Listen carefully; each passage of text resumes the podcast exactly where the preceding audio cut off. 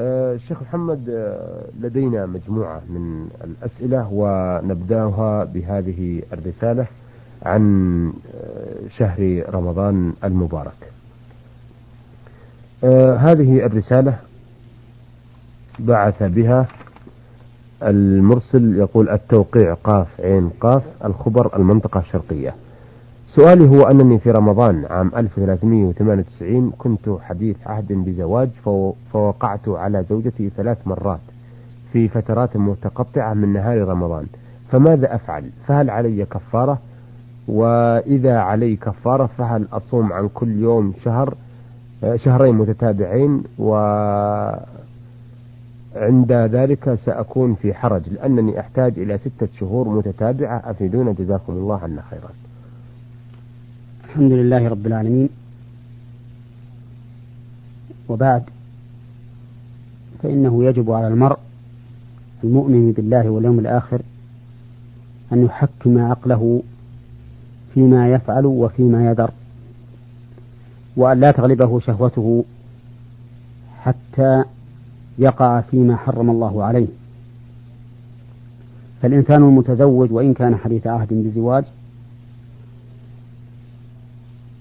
كيف لا يملك أن يحبس نفسه لمدة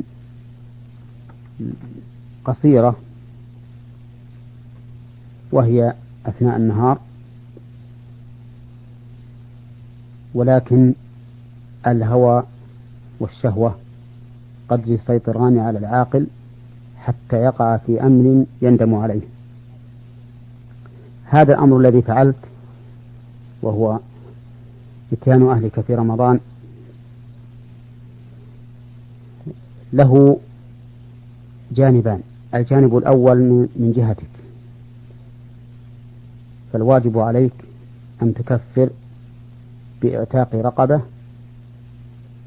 إن استطاع إن وجدت ولن تجد في عهدنا الحاضر فإلا وإذا تنتقل إلى المرتبة الثانية وهي صيام شهرين متتابعين. فإن لم تستطع تطعم ستين مسكينا. وإذا كان هذا الأمر تكرر منك في أيام متعددة فإن العلماء اختلفوا هل تكفيك كفارة واحدة عن الأيام الثلاثة أو لكل يوم كفارة. فمنهم من يرى أن أنه يجب عليك لكل يوم كفارة لأن كل يوم عبادة مستقلة عن اليوم الآخر الآخر. نعم. عن اليوم الآخر. لأنها أي هذه العبادة لا تفسد بفساد اليوم الثاني ولا تكمل بكمال اليوم الثاني فهي عبادة مستقلة.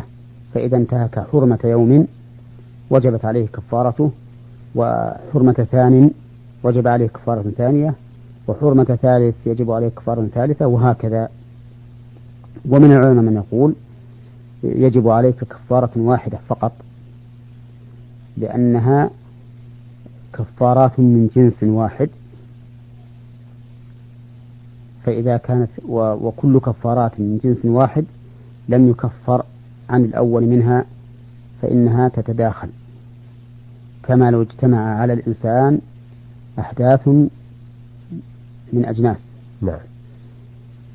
والاحتياط لك أن تكفر عن, عن كل يوم كفارة. لأنه أبرأ لذمتك ولكن لا نقول هذا على سبيل الوجوب بل على سبيل الاحتياط. فإذا كان يشق عليك الأمر فكفارة واحدة تجزئك. نعم. آه أيضا يقول المستمع قاف عين قاف من الخبر المنطقة الشرقية آه هل ضم الزوجة وتقبيلها في نهار رمضان بشهوة يبطل الصوم أم أنه بعكس الوضوء؟ وقد أفتى أحد خطباء المساجد عندنا هنا في الخبر أن الضم والتقبيل بشهوة في نهار رمضان لا يفسد الصيام إطلاقا. أفيدونا جزاكم الله خيرا. يبدو من هذا السؤال أن أحد الخطباء استفتي فأفتى نعم. فإذا كان السائل هو الذي استفتاه وأفتاه بأنه لا يفطر الصائم ضم الزوجة وتقبيلها لشهوة فإنه لا ينبغي له أن يسأل مرة أخرى لأن الرجل إذا استفتى عالما يثق بعلمه ودينه ويعتقد أن ما يقوله هو الحق. نعم. فإنه لا يجوز أن يعدل إلى غيره ليطلب رأيا آخر نعم. مخالفا له. لأن هذا من باب التلاعب في دين الله سبحانه وتعالى وشريعته. نعم لو كان سمع هذا الخطيب يفتي غيره وهو لم يستفته أو يقوله في الخطبة بدون أن يستفتيه فلا بأس أن يسأل عما سمع لأنه لم يستفتي ولم يلتزم بما يقوله هذا المفتي. فالذي أنصح هذا الرجل وغيره من من الناس أنه إذا استفتى عالما يثق بعلمه ودينه يعتقد أن ما يقوله في هذه المسألة هو الحق فإنه لا يسأل غيره بعد ذلك. نعم. ويعمل بما أفتاه به لأنه هو الحق في نظره. إلا إذا سمع بدون استفتاء من أحد قولا يخالف ما أفتي به ودلل عليه هذا القائل الذي قال القول المخالف فإنه حينئذ لا بأس أن يسأله ليناقشه. فيقول ذكرت كذا واستدللت عليه وأنا قد أفتيت بكذا فما هو جوابك؟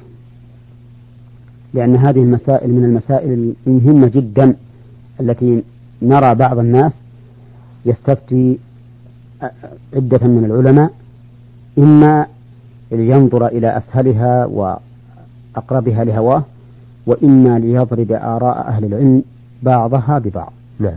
وكل هذا من باب التلاعب أما بالنسبة لأصل المسألة وهو تقبيل المرأة حال الصيام وضمها فإذا لم ينزل الإنسان بذلك فصيامه صحيح لأنه ثبت عن النبي صلى الله عليه وسلم أن عمر ابن أبي سلمة سأل النبي صلى الله عليه وسلم عن تقبيل الرجل وهو صائم امرأته فقال النبي صلى الله عليه وسلم سل هذه يعني أم سلمة.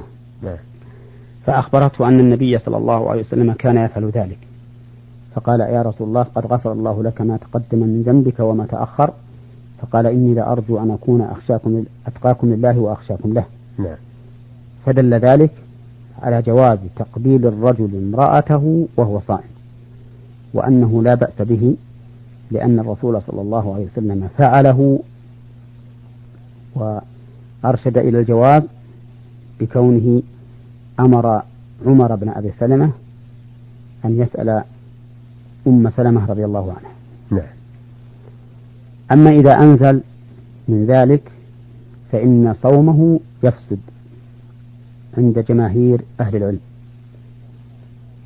و ولهذا قالوا إن ظن الإنسان أنه ينزل بالتقبيل حرم التقبيل.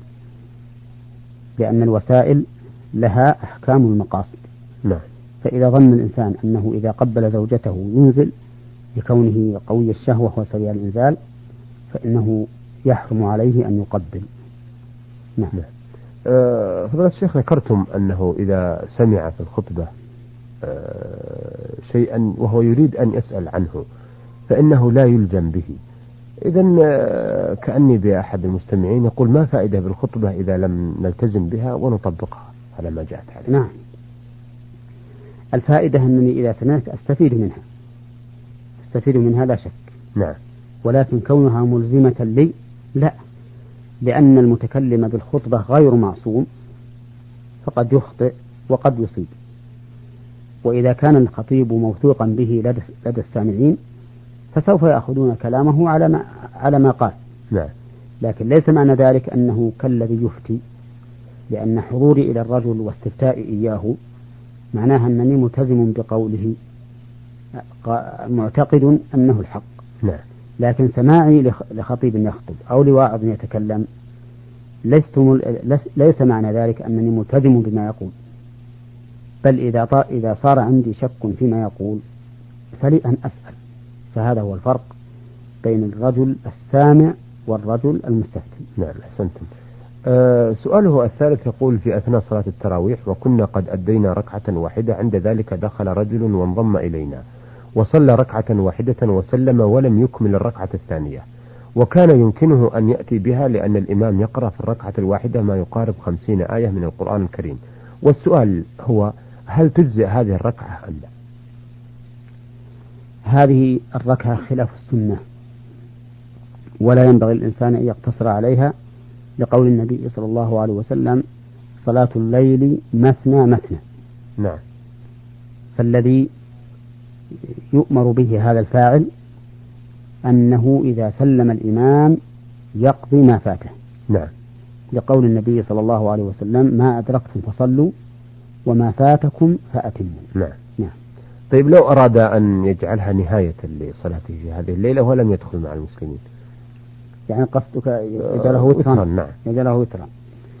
فهذا قد قد يجوز لكنه فيه نظر لأن قول الرسول صلى الله عليه وسلم فما أدركتم فصلوا نعم. وما فاتكم فأتموا. يدل على أن الإنسان مأمور بمتابعة الإمام نعم.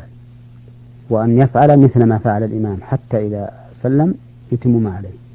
فحينئذ نقول أتم هذه على أنها شفع ثم بعد ذلك أوتر إذا شئت. نعم.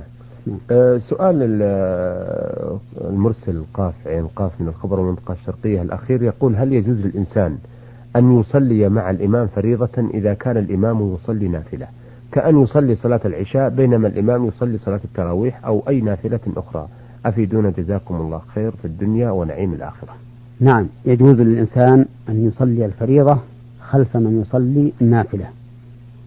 فعلى هذا إذا جئت في أيام رمضان وقد فاتتك صلاة العشاء الآخرة والإمام يصلي صلاة التراويح فلك أن تدخل معه بنية صلاة العشاء. فإذا سلم من صلاة التراويح قضيت ما فاتك من هذه آه قضيت ما فاتك يعني أي أكملت أربع ركعات لصلاة العشاء. نعم.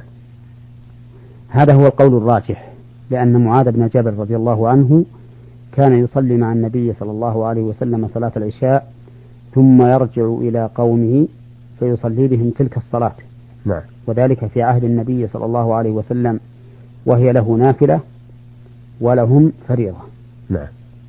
ولكن إذا دخلت ومعك جماعة وقد فاتتكم صلاة العشاء والإمام يصلي صلاة التراويح فالاختيار لك أن تصلي وإياهم أن تصلي وإياهم جماعة بعيدا عن عن المصلين لئلا تشوشوا عليهم ويشوشوا عليكم. أما إذا كنت وحدك فإن الأفضل أن تدخل مع الإمام في صلاة التراويح. آه الرسالة هذه وردتنا من السودان من حامد أحمد قدسي بالسودان يقول آه الحكومة تعطي سلع التموين إلى التجار بأسعار مخفضة ليبيع ليبيعوها للشعب بعد إضافة الربح المعقول. فإذا كان هذا التاجر أخفى بعض هذه السلع لبيعها بالسوق الأسود. وقال للشعب نفدت فهل هذا الربح الأكثر من المسموح له حلال أم حرام؟ علما بأن أحد التجار استفتى عالما لدينا فأفتى له بصحة ذلك. فنرجو الإفادة وفقكم الله. ما أقرب هذا السؤال من كلامنا قبل قليل. نعم. في أن الرجل إذا استفتى عالما يثق بقوله ويعتقد أن ما قاله هو الحق فإنه لا يجوز له أن يسأل عالم عالما آخر. وإذا كان السؤال من غيره وسمع أنه سئل فأجاب فلا بأس أن يسأل كما أسلفنا. نعم. وأرجو أن يكون الأخ هذا من هذا القبيل أي أنه سمع أن عالما سئل فأجاب. نعم. ونحن لا نوافق هذا العالم الذي أجاب بما بالصحة والحل. ذلك لأن الحكومة قد خفضت السعر مراعاة للمواطنين. فما دامت قد خفضت السعر فمعنى ذلك أن هذه السلعة تساوي أكثر لولا تخفيض الحكومة. نعم. وإذا كان كذلك فإن الواجب عليه أن يكون نصيبه من الربح بالمقدار الذي قررته الحكومة لأنها أي الحكومة حينما خفضت قيمة السلعة كأنها تقول بعتك هذه السلعة بكذا بشرط أن تبيعها بكذا. نعم. فإذا بعتها بأكثر فقد نقضت الشرط الذي بينك وبين الحكومة. وقد قال الله تعالى يا أيها الذين آمنوا أوفوا بالعقود. وقال تعالى وأوفوا بالعهد. إن العهد كان مسؤولا. ثم إن هذا مع مخالفته لهذه الآيات. هو في الحقيقة طمع ينافي كمال الإيمان. لأن النبي صلى الله عليه وسلم يقول المؤمن للمؤمن كالبنيان يشد بعضه بعضا وشبك بين أصابعه. نعم. ويقول صلى الله عليه وسلم لا يؤمن أحدكم حتى يحب لأخيه ما يحب لنفسه. وهذا الجشع الجشع الطامع. الحكومة تريد نفع الناس وهو يريد الإضرار بهم. وهذه أنانية مذمومة مخالفة لكمال الإيمان. نعم. فنرى أنه لا يجوز للمرء الذي أخذ من السلع الممونة من قبل الدولة أن يزيد في الربح عما قررته الدولة. نعم. لأن هذا بيع بشرط ولأن هذا ينافي كمال الإيمان الذي يكون مقتضيا لأن يحب الإنسان لأخيه ما يحب لنفسه نعم. أحسنتم أثابكم الله. أيها السادة بهذه الإجابة نأتي إلى نهاية لقائنا هذا الذي عرضنا فيه أسئلة.